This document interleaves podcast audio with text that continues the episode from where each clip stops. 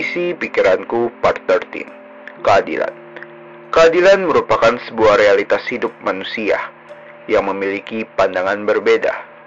Aneh tapi lucu. Kenyataannya keadilan kini merupakan objek semu. Tanpa kita sadari, keadilan sudah tidak ada lagi.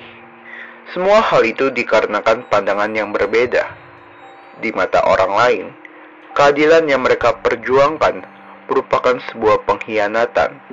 Ibarat kata, kita harus menentukan prinsip keadilan yang benar, seperti memilih dalam perkara, membantu semua orang, atau membantu hanya kepada orang yang membutuhkan.